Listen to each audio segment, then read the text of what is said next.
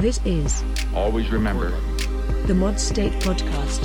And now, your hosts. All right. Here we go. 1:55, 14:18. That's for me and for me only. Those are timestamps. How are you? I'm good. I'm good to be here. It's great to be back with you. It's been a minute since we rock and rolled. It has been a minute since you and I have rock and rolled, but here we are. I did push something out just recently, which at least I feel good about. But I don't know. Got some tough commenters in there. Have we? I haven't. Has it gotten dark? No, it hasn't gotten dark. I do want to acknowledge the fact that I do appreciate when people leave comments, and here I am failing to dive in to recognize our most recent commenters. But anyway, it's good to get the feedback regardless, and it's yeah. It means people are paying attention if they criticize it. So right, exactly. Actually, it was good criticism, and one that I appreciated. That what they say. I must know now at this point. They just said it is much better to have us together than it is not. So that is obviously something that we both agree with, to be honest with you. Yes. Yeah, Olivia Melba says, interesting, but not as good together. So Olivia, what the heck? Oliver Melba. You would be the one to do that. Holy crap. I don't know why so Oliver Melba, not Olivia. Oliver Melba says like solo, but better to go together. So, you know what? We don't edit in this episode. Suddenly got strange. It did. Got weird. Sorry, Oliver. Anyway, so here we are. I know I'm such an asshole. All right. Well, before we get started, let's do what we normally do. As always, thank you for tuning into the Mont State podcast. If you like this, make sure that you head over to montstate.com for more opinion pieces. And hey, at the end of the day, wherever you're listening, we appreciate it. And thank you for your continued support. Here we are. Did you get that sample out of Eastern Europe, by the way? What, that sample? Yeah, the Blade soundtrack. That's actually interesting. That's my sample. Is it? Yeah, I made that. All right. Same with the first one. Yeah. Are you in like Bulgarian or Lithuanian already? Look, I like tracksuit from time to time. All right. I like good house music also from you understand? All right. Understand? Yeah. Hey, we'll go with that. All right. As my old Russian patients used to say, you understand? Dobra. Good. Okay. No, I like it. It checks out. Anyway, I think we've got a good show for you today. Pretty much going to walk through our educational bazaar and then the meat of this entire conversation, which is about them midterms. But I think the midterms really are like everything, right? I mean, it's everything we talk about is going to lead up to the midterm. The midterms, and I guess. I mean, we'll leave it all there. They're officially kicking off, though. It's midterm. It's that time.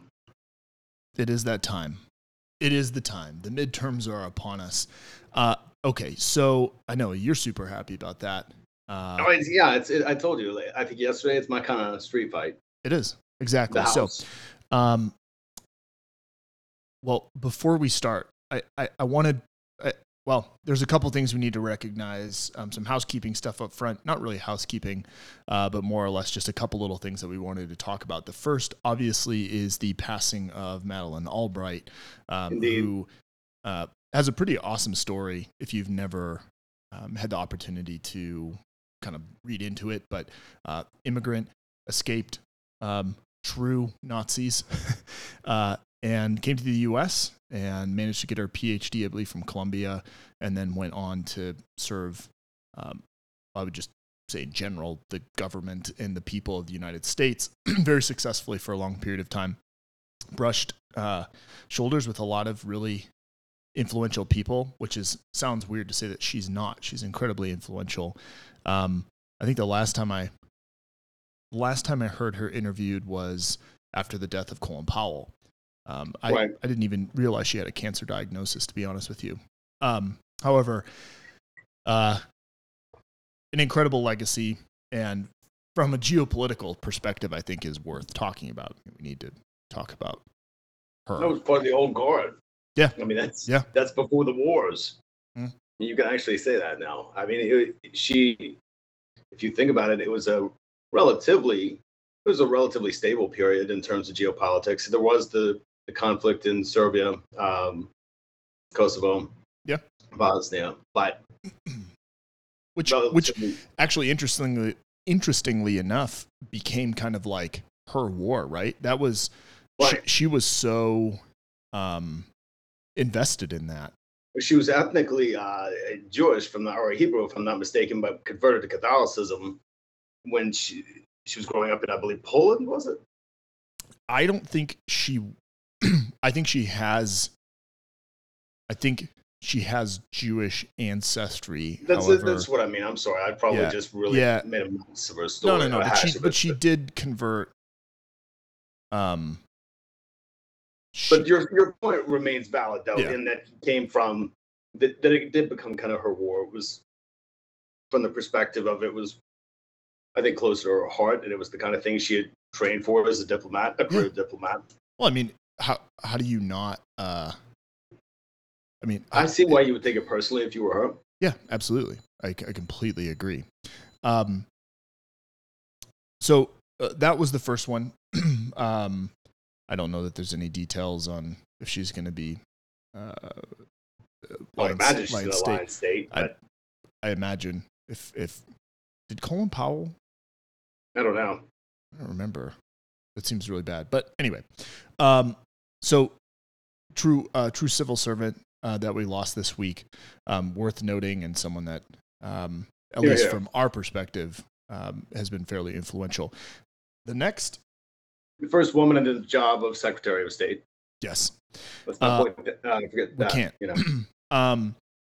The second thing, I'll kind of hand this one over to you, and that is it's a World Cup year as much as it is a midterm year, so there's going to be a lot that's going to be going on October, November timeframe. Yes, the first one time. I would say probably soccer or football, FUTBOL, is probably the sport of Mont State. Yeah, it's the world's game, so that's the only reason we ever talk about it. Yeah. Yeah. We're down to the last three qualifiers, the USA. And I like Mexico tonight. Italy's out again. That's insane. What? Twice in a row. What is perpetuating that? It just seems like two World Cups in a row without Italia. Yeah. I feel like that loss is strange to me. That hurts the game. It does, but if they're not qualifying because they're not good enough, then it is what it is. But right. It is shocking. But yeah, I guess you could say soccer / football is the official sport of Mod State. And again, folks, it's USA versus it's Los Estados Unidos versus Los Estados Mexico tonight. And is that how you say it? Mexico? No, Los Estados. In it the same way you just changed the last word. Estados Unidos is the United States versus what? The United States of Mexico? Is that what you're trying to say? I think it's Los Estados Mexico. Or could be. It's a guess. Anyway, it's USA Mexico tonight. Fair enough. I'm learning French, not Spanish. Fair. So, anyway. Yep, should be a good game. Looking forward to it. I think we're going to try to put it on here as well. But sort of this precursor leading up to the World Cup. Looking forward to it. Pumped. Now, predictions? Tonight? Yeah. No telling. It's at the Azteca. Hopefully we come away with a point. A draw would be nice. Indeed. All right, so those are our two housekeeping type of things, I think. Lighter topics. Semi-lighter. But okay, Let's dive it into the. Let's get to the heart of this thing. Well, not yet. Hold on, bro. Hold on. Okay, let's talk about the Supreme Court. Yeah. Confirmation hearing. Now, I think it's interesting that we've been through what, 3 of them now? 4. 4 of them very recently. And in the existence of mods, yeah. I felt like this one, for the most part, was fairly benign from the rodeo that I think Kavanaugh's was. Amy Coney Barrett, I thought there were some good questions asked. I thought that the situations between... I thought the tenor was a lot different with Amy Coney Barrett's versus Brett Kavanaugh's. Say again? I think the tenor of it was completely different. For one thing, there was no there in terms of any personal crises that they could that could be dug up, because that's the way it is. It's Don Henley's song "Dirty Laundry" comes into effect there. You know, you put yourself out there, you want the big chair, that's going to happen. So yeah. Barrett definitely came through that more or less unscathed, as opposed to Kavanaugh for sure. Yeah, Justice Jackson, it didn't run into the same buzzsaw, just like Amy Coney Barrett, because I view them one and the same in the perspective of they're both highly qualified to sit the bench. I would vote for both. Also, I think that the difference between these and the others is the timing, right? And I think that's what made the others so contentious, was the fact that the enforcement of the court. Say again? The apportionment of the court also became a massive factor there. I mean, what was at stake?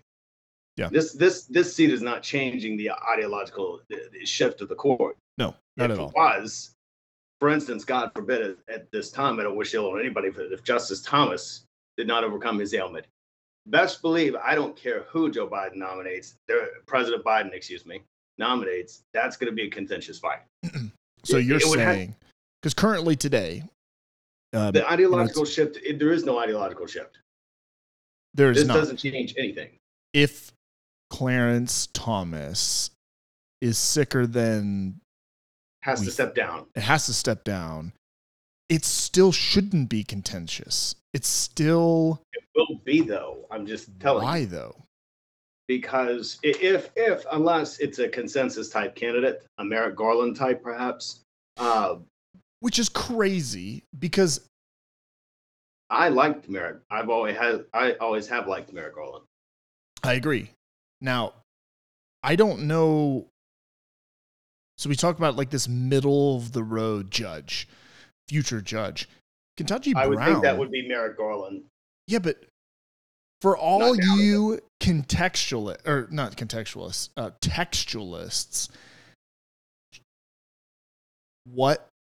what about this current nominee makes you think that she would be otherwise? That's not the point. That is not the point. And that is a big thing. I'm glad you brought that up. That's been lost.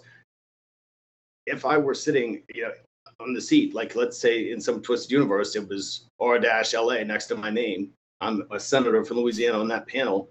My vote is going to be to confirm the candidate because of her qualifications, because of her experience. Okay. Do you think Kennedy... Besides the fact, let's not overlook her law enforcement ties. Okay, this is not an outrageously, this is not a far left anti-police, which is why I think there has been a lot of disquiet about criticism. Senator Romney pointed out that he thought it was basically foolish, the criticism that had gone on. So the point to me is that misses the forest for the trees. I'm not looking for you to nominate somebody that I agree with on everything or even the majority of everything. I want to see, are they qualified to sit on the bench, and are they going to try and uphold the Constitution? Sure. They may see it differently than me, but if their aim is in that direction, that satisfies it for me. Sure. Right? I'm not going to agree with everybody or anybody on 100% of anything. Sure. So I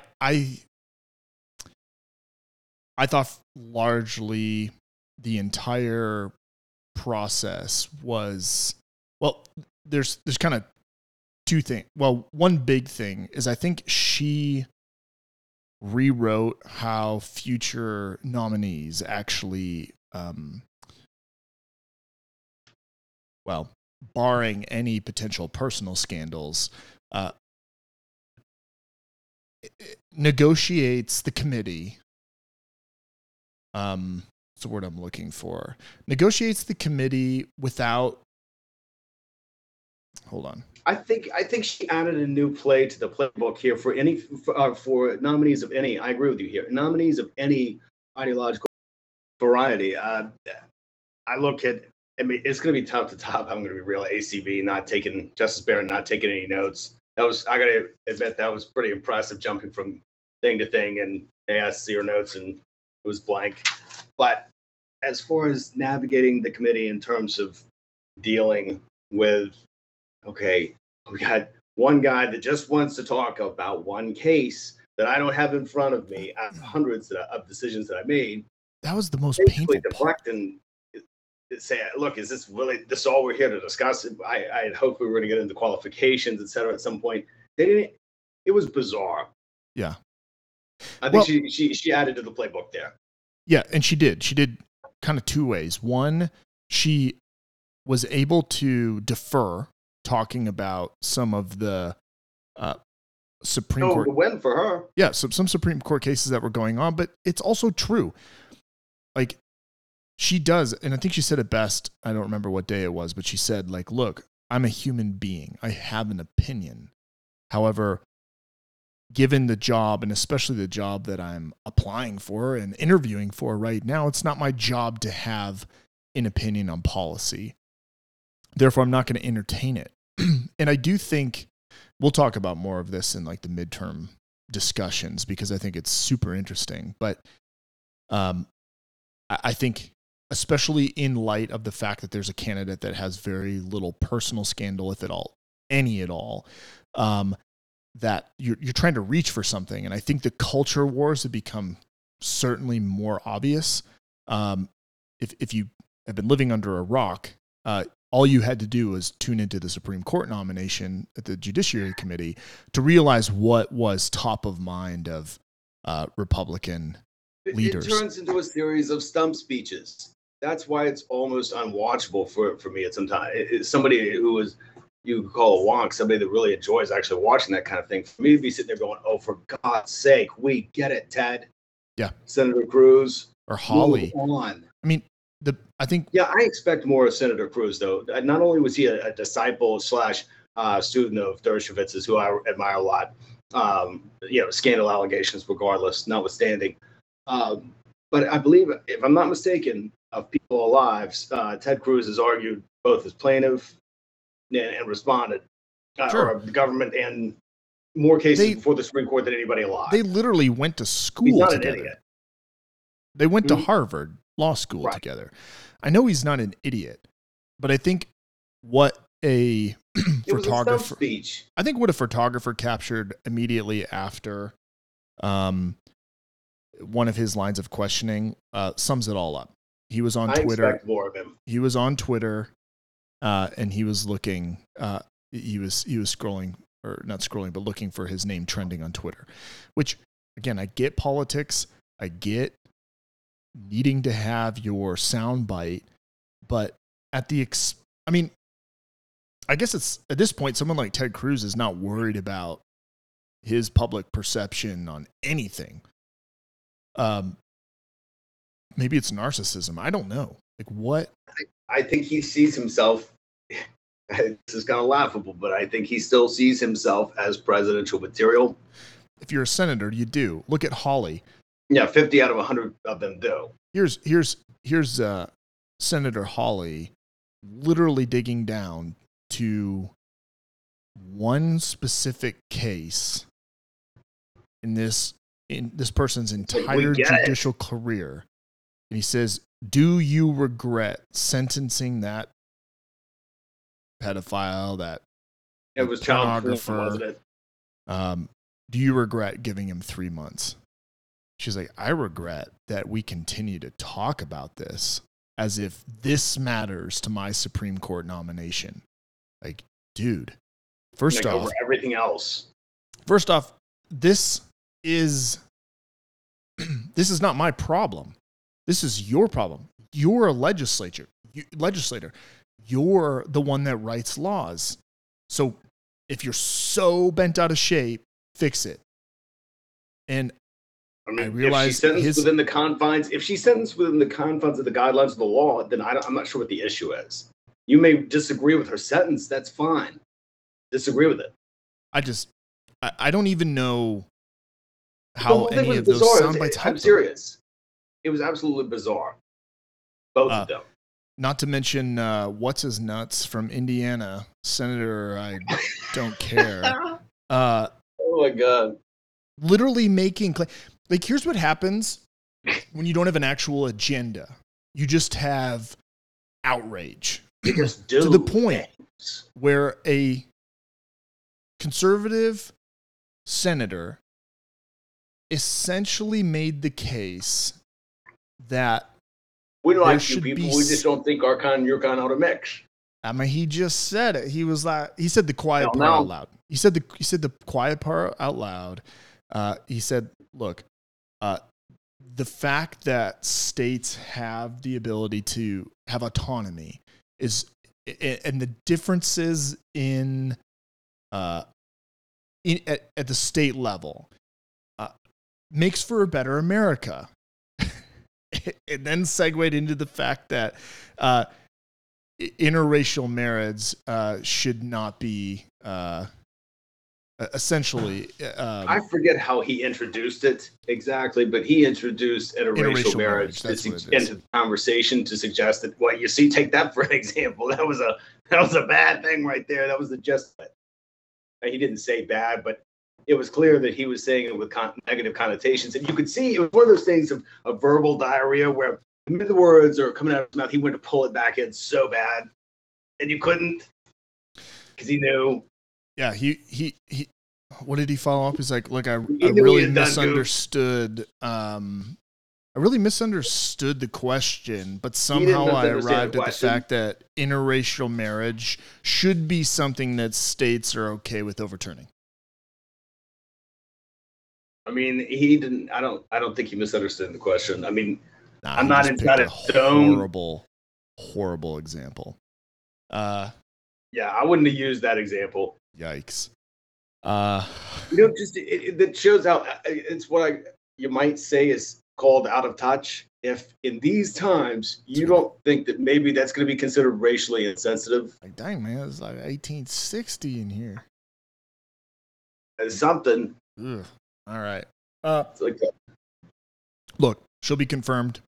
Yeah.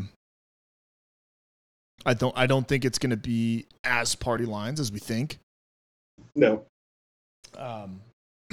Even Miss Lindsey Graham, excuse me, Senator Lindsey Graham. Jesus.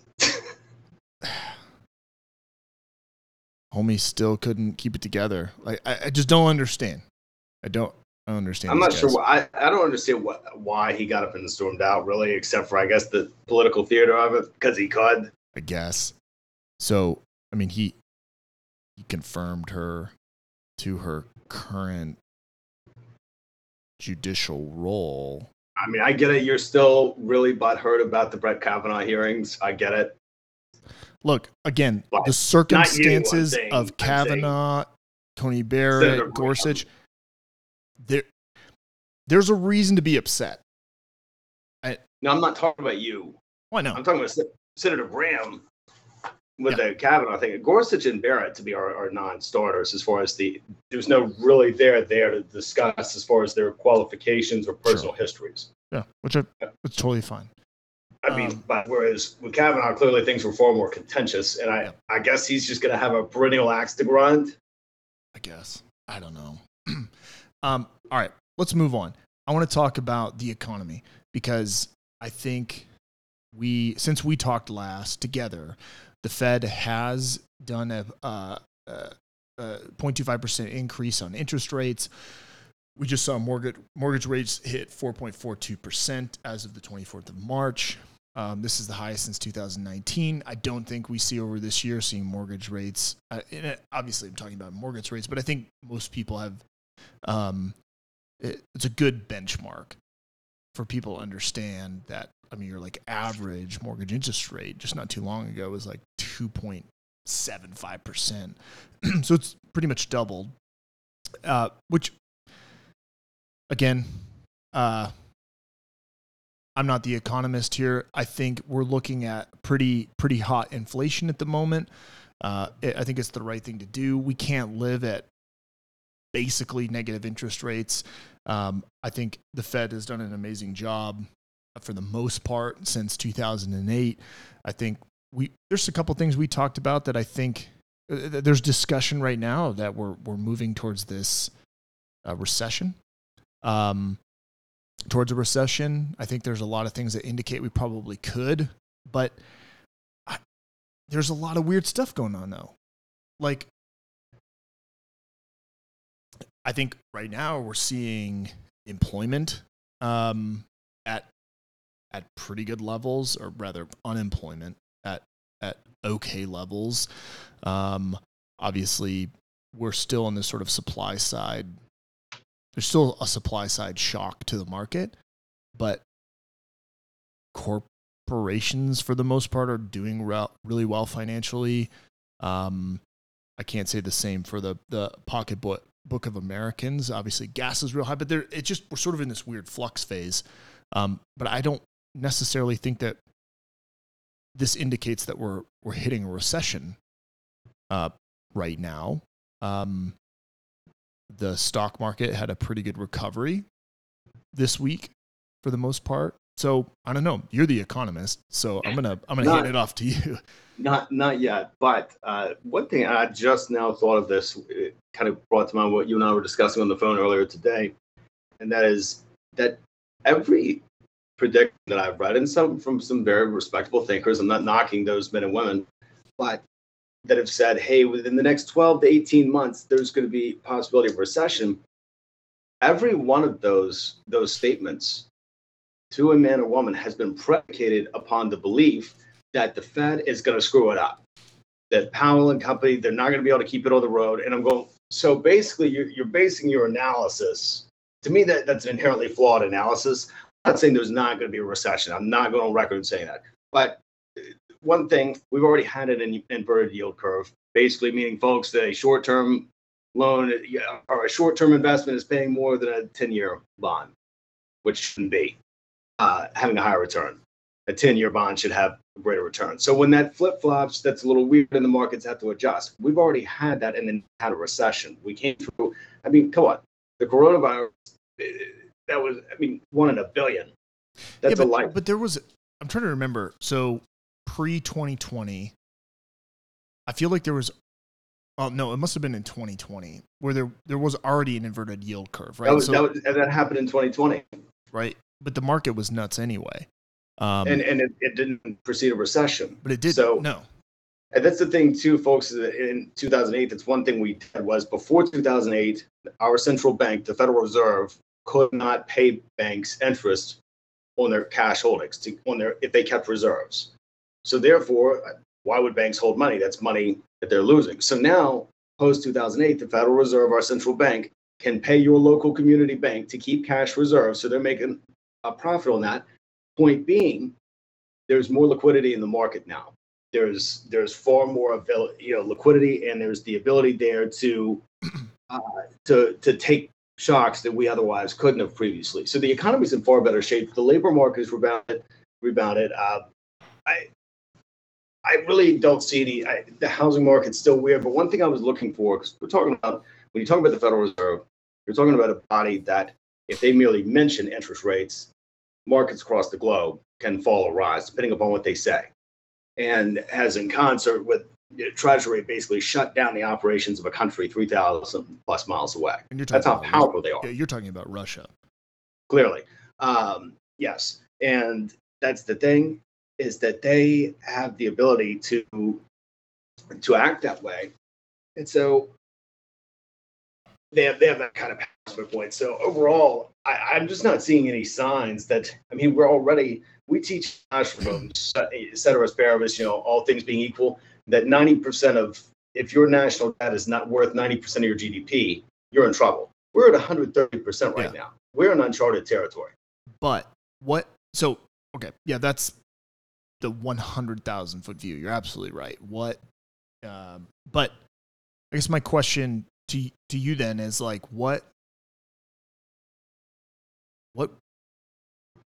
I mean, so we're clearly, there's an inflationary measure. There's tons of inflation right now. Tracking. There's highest mortgage rates. What? I mean, what does a recession at this point with like supply side shock? What does a recession even look like? You know what I mean? Like what? Well, what? That's where things get weird. And that article you and I discussed earlier today that I sent you, where and I don't have it pulled up in front of me. I want to say his name is Phil Spencer, a VP, but I may be incorrect on that. But it might so saying more or less that with the Xbox Series X and whatnot, there's been no supply shortage. You know, we've been fine.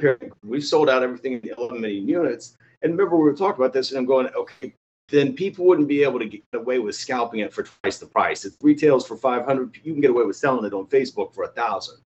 The market's not at the equilibrium when you can do that. Okay, and the vehicle shortage. I mean, that, to me, in my personal view, that's an asinine thing to imply. He didn't overtly say there's been zero supply side issues. It's just he just maybe saying it's not as bad as. And the way I look at that is, as much as I like Microsoft, good for you all that you can go through that. That doesn't mean that the rest of, you know, if you guys had chips, were able to buy chips successfully that Ford clearly can't get to put into vehicles, good for you all. Yeah. But that doesn't mean that the economy hasn't had those issues. I mean, the Port of Los Angeles, like I checked, is still backed up. I mean, there's all kinds of things. But again, I'd like to circle back, and you can take it and do what you will with this. But again, and I'll dig a little deeper, but primarily the top fear that I have, I see in articles expressing things, and I would caution folks, think about this the next time you see a headline about things possibly going off the rails. All of it is based upon this belief that somehow the Fed is not going to be able to keep this thing on the road. And I would say let's give them the benefit of the doubt, because name me another federal entity that came out of this thing looking, the coronavirus, this era, looking better than the Federal Reserve. Yeah. Well, and maybe this is a good time to segue, because I think a lot of what we can talk about in terms of like prepping for the midterm, which then immediately after the midterm becomes the presidential. I mean, give it like March of 2023, even before that, we're going to start hearing about. Oh, yeah. Oh, before that, my brother. Yeah, I'm sure. So I guess this is a good. We're going to get nominees at that point. Yeah, I think the economy largely will play a role. If it doesn't in the midterms, it certainly will be part of the talking points for the presidential election. The one exception to that, in my view, has been the 2020 election, obviously, where I don't think it was as big of a deal, the economy, because I think people, for instance, would have forgiven Donald Trump for the economy if it weren't for a lot of other stuff. Like what solution do you provide? Other than, I mean, from an economic standpoint, I mean, you can Monday morning quarterback the beginning of the pandemic all day long, but I think my point is, I don't know. I feel like there's some grace that might have been given, or could be given. I think so. I mean, obviously there's the huge cultural divide in terms of like not shutting down. Remember, he was so obsessed with not damaging the economy, that obsessed him, and that's why he had all these fights with people that were shutting things down. Yeah. Well, I mean, Texas wanted to sacrifice old people for the economy. So, I mean, there's definitely a spectrum, if you will. You know Cuomo actually thinks he's got a shot at a political comeback. Why wouldn't he? Well, I would hope he wouldn't. I would hope New York has a little more self. They did elect Hillary Clinton, though, so. I mean, what? So, yeah, Cuomo. Would you want him representing your state? Be real. I wouldn't. Well, I mean, he's going to bring Fredo with him. My bar for candidates is a lot higher than a lot of people, so. I mean, people like Madison Cawthorn or whatever his last name is in as representative right now. So again, my bar is a bit higher. All right, so let me hit this here. That sounds like a really mean joke that I don't think you meant to make. So we're gonna move on. Let's move on. Okay, let's move on. I don't know. I don't know what I said, but whatever his name is, I guess. It's a high bar. Dude's in a wheelchair, Nate. Oh yeah. Oh well. God. Always gotta slow his roll. All right. So. That's how I get canceled. Being an asshole to the world's biggest asshole. All right. So the midterms are upon us. Mm-hmm. I think it's safe to say, even though it seems like it's a bit overshadowed, right? I think there's obviously a war going on in Europe right now. Huge geopolitical tensions from an old adversary in the Cold War. Good call, Senator Romney. Yep, good call. We'll talk about that. Governor at the time. Yep. Inflation is at an all-time high. There's a lot of stuff that's going on. Brought under control. Yep, there's a lot of things that are going on, and but I don't know how many of these things factor into the midterms. I'll be honest with you. I don't know how. I mean, at this point, I think. Obviously, there's some places in Texas that you might see a flip, but for the most part, what issues today, at least at a national level, are really going to be affecting voters at this point? Like, are we so divided in America today that it still doesn't actually, like, regardless of what's happening, it's not making a difference? Like, the fact that Biden's actually doing a pretty good job, I think personally, with handling the issue with Russia and Ukraine right now, like, how does that affect the midterms?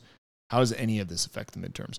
What is a legislature from a district in Texas at a federal level going to do? You raise a good issue there, though, in mentioning the president, because were he able, and this is not a backhanded attack, okay, but were he able to take a more grueling schedule, he might actually be of some assistance in some races that could be in purple districts that I don't see him being able to be that extensively involved in the campaign because he does have a – because my question to folks that have a problem with how President Biden has handled the Ukraine crisis so far is, okay, so what does it look like? Like, for instance, he needs to do something, okay? What is that exactly? If he had plunged us into war and was saying we need to send 82nd Airborne to drop into Kiev tonight, people would be saying he's lost his mind. Not my son and daughters. But what? So then, he's what to do. So look, man, I'm totally fine with that. I can automatically peg who or the political ideology of this person. So the thing with the right, I'm having a really tough time. Sure? I'm having a tough time with this right now because it's like, all right, so. You've got the same legislatures that voted against was a $13.6 billion package to Ukraine, voted against it. But then they're the same people that are lamenting that Biden's not doing enough or not doing the right thing. I'm having a hard time right now. And I feel like in crisis, like right now, I mean, we do have high inflation. We do have supply side shock. We are dealing with supply issues with oil. We're navigating huge geopolitical issues in the world today, way beyond what COVID was.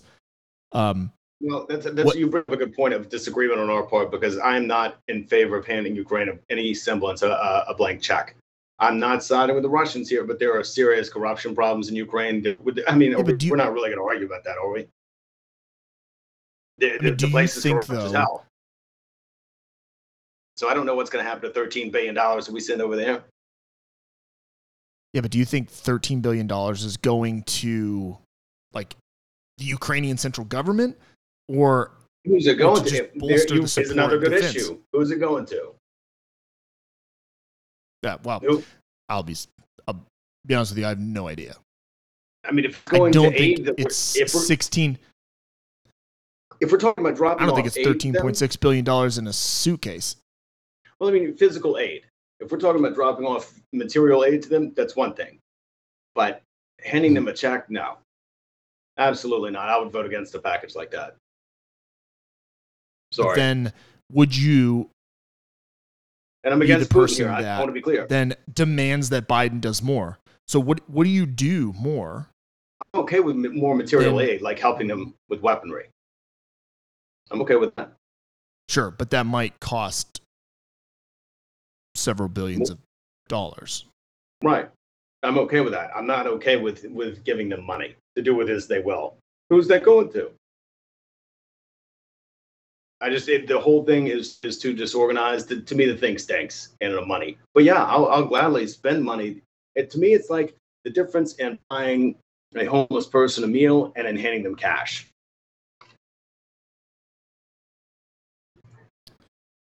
Yeah.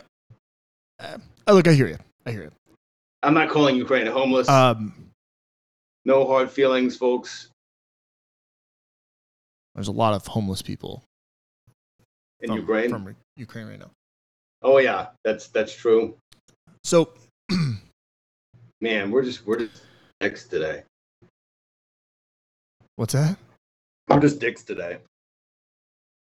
Yeah, it happens. So, I feel like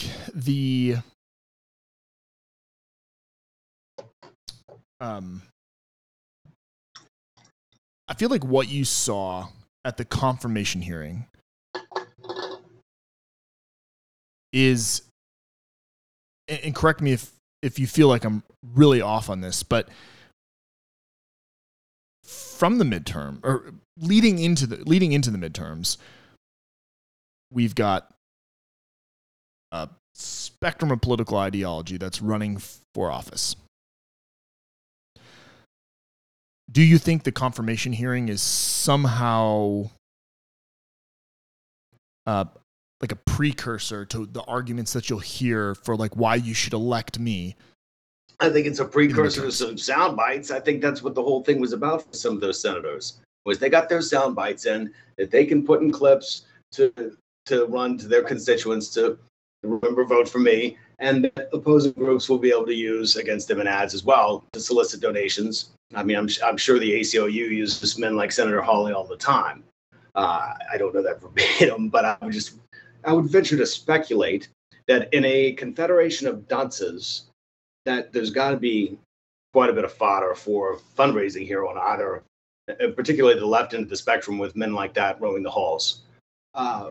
With that, I do think the economy will matter, but I don't think it's going to matter like a lot of people think it's going to, because I don't foresee, I could be wrong in this, but barring some 1984 collapse of a Tory or act of God here, I'm just not seeing a serious downturn of any real variety here. So you don't think economy will? I think it's going to slow down, sure. Because then what does play a central role? Is it the books that your kids are reading? Is it was it in Utah, the 4 transgender athletes who, by the way, the governor vetoed because he, realized it was absurd. Oh yeah, the governor of Indiana, wasn't it? He also did sign a pretty intense abortion ban. Was it the governor of Indiana? Utah. Was it the veto, the bill banning transgender athletes? Exactly. Because he said there's 5 of them. Right. There's 5 of them. By the way, conservative. I just want to point out. That there are level-headed conservative leaders out there. And I know that I'm clearly one that shows that there's not, or I communicate that there's no such thing as a sane conservative leader. There are. He obviously voted for the abortion ban, which I think is unfortunate, and it will actually kill more people. But which is funny because with the trans athletes, He said he didn't want to perpetuate like suicide, which is already high in that community anyway. But he's just going to kill more women, unfortunately. So it's kind of nuts out in a horrific way. But that's my, so again, going back, like what you're seeing, the economy is not going to play a central role. As it stands right now, I'm not seeing anything that would make it. I think, yeah, the culture wars are going to matter to an extent. I think there's also just a knee-jerk reaction that's typical in midterms after a presidential election to express their frustration with the status quo yet again by saying, well, these members of the Confederation of Dunces aren't getting it done, so let's send somebody else up there. You know, and you got to remember the incumbency is what, 98% of the time? Yeah. The rest of the time, but this tends to be a time of turnover, and there is a flock, especially in Texas. Interesting you bring up the state because I believe there's 5 Hispanic women running under the GOP ticket, and at least I believe 4 of them are expected to be in the House. So the GOP caucus itself will look different. Florida is another area that, while Texas may be trending purple, Florida's going the exact opposite direction. You remember Donald Trump barely beat Hillary Clinton there in 2016, and then it wasn't even close against Biden in 2020.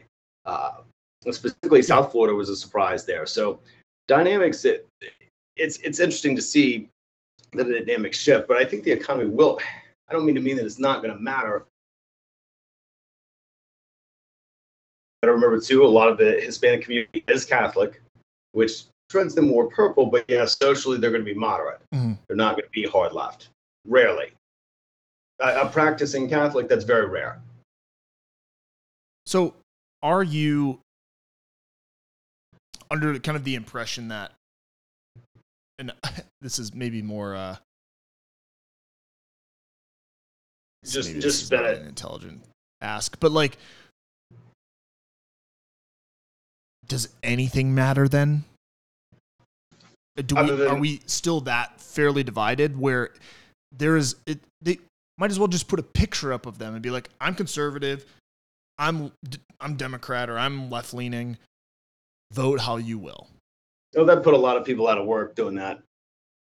There's a lot of people whose jobs depend upon the charade, the dog and pony show. And again, I'm not trying to make anybody cynical here. I do think that individual races do matter. I think there are some places where there are people running on fiscal conservatism. That's a huge issue for me, obviously.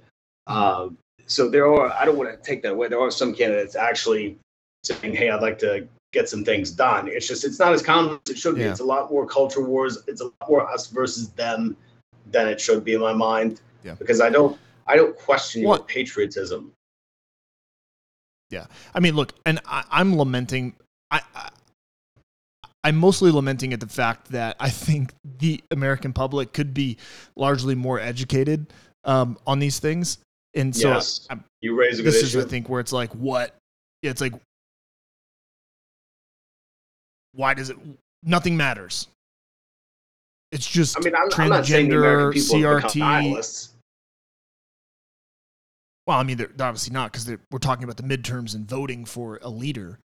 It does feel like it at times, though, doesn't it? A little bit. So I think I want to segue. It's not necessarily about the midterms, but it is along the same lines. And I brought this up, I think, in the last podcast on the solo, and then your the one we did together. I predicted this a while ago, and that was, I feel like the Trump train will largely burn out, and I wonder if I guess the midterms will tell us a lot about that. But I feel like we're kind of at that point, or maybe the tipping point, where Trump is calling Mo Brooks woke. And for those of you who don't know who Mo Brooks is, he got him. Mo Brooks was at the January 6th rally with a bulletproof vest on underneath his jacket, because the crowd that he was talking to is insane. was is insane. Now Mo Brooks is woke.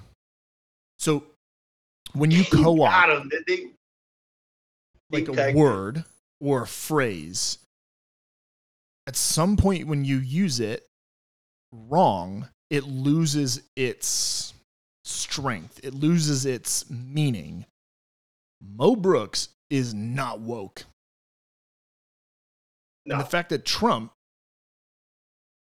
is calling Mo Brooks woke and will not endorse him anymore is a sign that the goalposts have moved to like Jupiter. That's what I mean. That's what I asked you when you said that in our discussion. They don't exist. I said, where have the goalposts been moved to? I mean, the idea, it's like when you overuse terms like racist or Nazi. It goes beyond intellectual laziness to where the words are just syllables that seem randomly put together. I mean, it's to me the inverse of saying if you put 1,000 monkeys in with typewriters in the room, eventually one of them is bound to come out with some Shakespeare. It's the inverse logical equivalent of that to me. And I'm not really sure at this point. I think this is the high water tide you're seeing. I think this is going to be the coup de grace. I'm not saying Trump won't be relevant. He'll be relevant in politics until he's no longer in this plane of existence, if he wants to be. Sure. But I think to lessening degrees, because I think in this case, I think foreign policy actually plays a role. I think it hurt him. The vast majority of Americans are rightfully so. While people like me, I do recognize that Ukraine is not in NATO and the EU specifically for a reason, because they have a corruption problem. At the same time, I clearly oppose President Putin. I think he's a thug. I've been keeping up with this thug since before you and I were both in the military over a decade ago. So with that, I think Trump hurt himself there with that middle 5 to 8% that's going to decide that swing. That's going to decide things. I think amongst voters like that, he's continuing. I mean, you saw the other day, I think I sent it to you, that for the first time since he got involved in 2015, a majority of GOP voters said that his endorsement was not a necessary predicate, prerequisite to voting for a candidate. And that's first time in 7 years that's happened. So he's got his own inverted yield curve there, if you will. Fair enough. Yeah, I guess maybe from like an intellectual standpoint, it's so boring. All of it is so boring because the fact that there's like no agenda. Oh, because there is no agenda. If you want it to not be boring, you have to do things like you did, actually keep up with what's being said, because it's great. For people that don't say anything, they say a whole lot. Mo Brooks is woke. I mean, yeah, but I'm serious. I mean, you got it. You packed it. Nailed it. That's what I was thinking this whole time about Mo Brooks. I was like, now come on, you agree with me on this. That son of a bitch, he's gone too far left to represent the sovereign state of Alabama. Isn't it Alabama? Yeah, Mo Brooks is Alabama. I mean, for another thing, when's the last time you heard of a white dude named Mo that wasn't on TV in black and white? Think about that for just you think about that. Maurice. Yeah. Anyway, Maurice. Him being woke. I mean, that I was just looking at. That was the joke of the week. And he didn't even need. Born in South Carolina. Yeah, he's a fifth district. I was going to try. Woo! Yeah, in Alabama. Son of a bitch. I don't know. I think as we wind up to the midterms, I'll be curious to see. Obviously, I think, especially with the midterms, there's a lot of more local conversation. It's not a presidential election. You're not looking at as many of these big issues. There's more local issues, I think. But I'll be curious to see what starts coming out of these districts where there are midterm elections. Well, there's a lot of a holding pattern overall right now across the political spectrum. I think there's a lot of folks that are kind of holding their own beers right now, wanting to watch what happens in Europe. I think that's it's sucked a lot of the oxygen out of the room. Well, and I think something like what's happening in Europe does separate the bullshit from what is necessary. Sean, look, it absolutely should. But you know what I mean?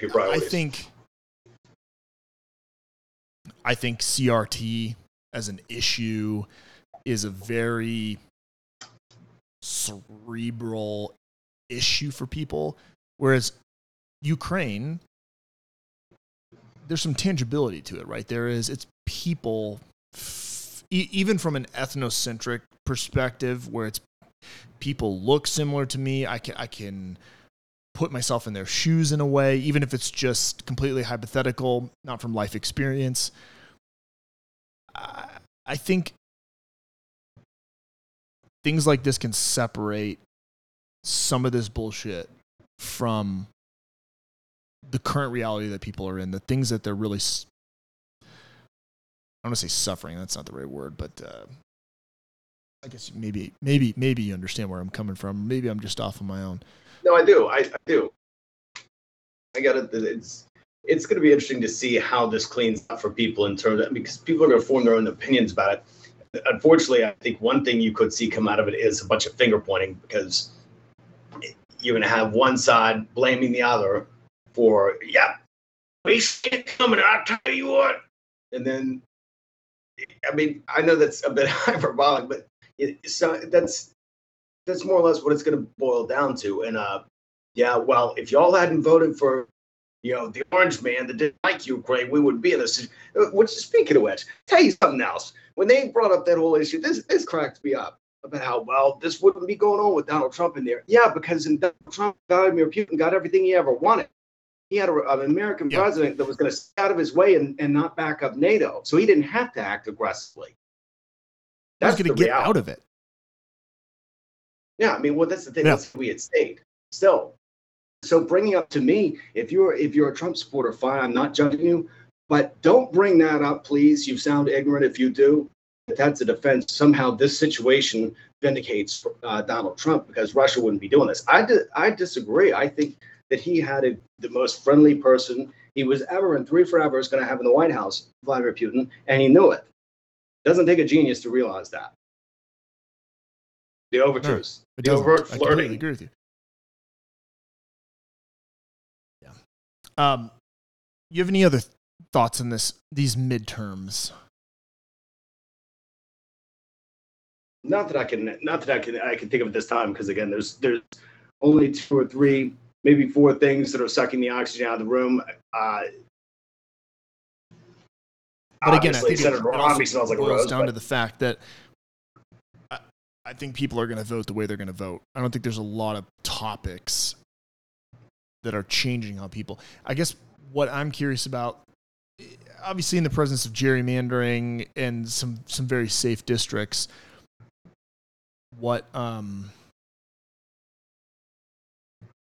how historically people show up for midterms. And I wonder, I think there's less of a swing than perhaps other times. You have a traditionally older constituency. You have an older constituency. What now? You think we'll see record turnout for a midterm? It's difficult to say at this juncture. It's certainly possible. I think there's a lot of people fired up. It depends on what the issues really are. I mean, it depends if things escalate farther, and God forbid, but NATO does get dragged into this. Vladimir Putin's going to accomplish something that hasn't been accomplished in 21 years, September specifically. He's going to unify people in desire of war. So that's a completely. I'm not really sure what that effect could have. So that's such a wild card. As of right now, it could be. But it's traditionally an older demographic that leans more conservative. I think he wishes maybe he had done this 3 years ago. Right. I think maybe he missed his moment. I'll be honest with you, man. From a war perspective. Yeah, I'm not saying that from a political perspective. I'm not judging Donald Trump right now one way or the other. I'm simply saying he was much softer in this circumstance.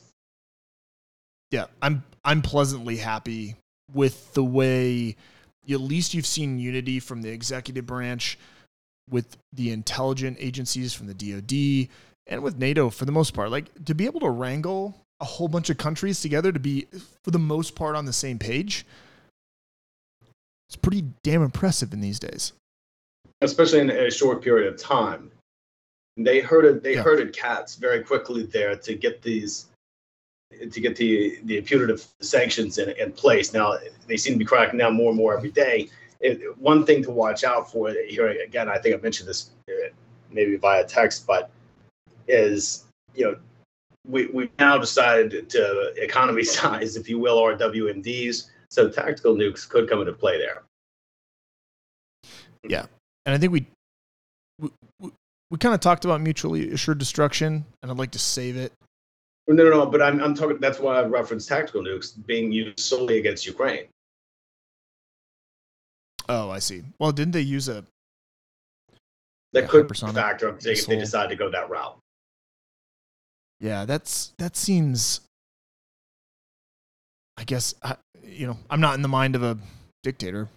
It seems crazy, yes, but the whole thing seems crazy. Yeah, I mean. Is it really crazy that Russia invaded Ukraine? It's the timing crazy. Of it's weird. But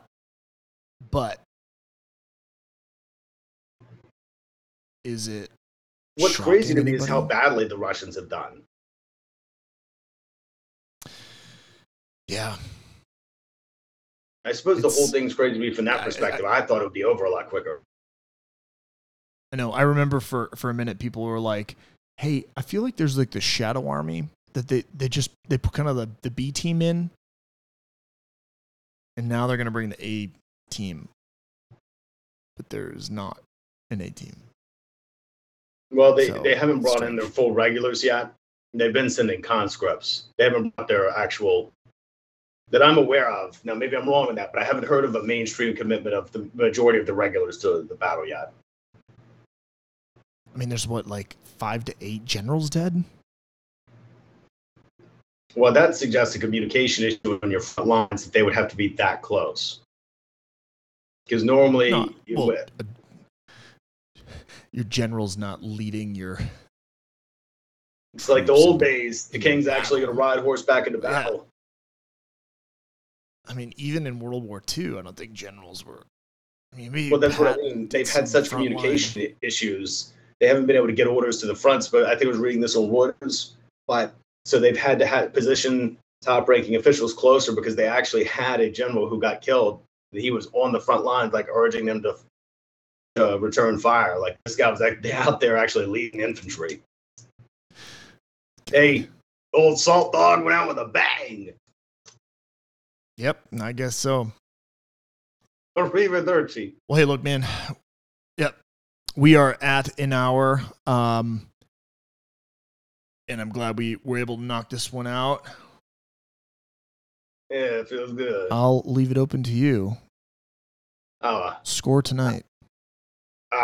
Mexico, US. 1-1. 1-1. Okay. I'm going to say 2-1 Mexico. All right. It's a good pick. I hate it. I hate it if that happens, because it means... I know you do. It's not that I said I liked it. It means a must-win at home against Panama. Fourth place, Panama. Which I think is doable. Yep. But we'll see. I'm sure we'll reconvene. So, and we'll find out whether American hearts have been broken as well in the next week. Just the last three. We will see. Maybe John and Forza Italia. Indeed. Again. Well, as always, my friend, it is an honor and privilege to do this with you. Horrible. Whenever we can at this point, but at least bi-weekly. So, until next time. Au revoir. We'll see you.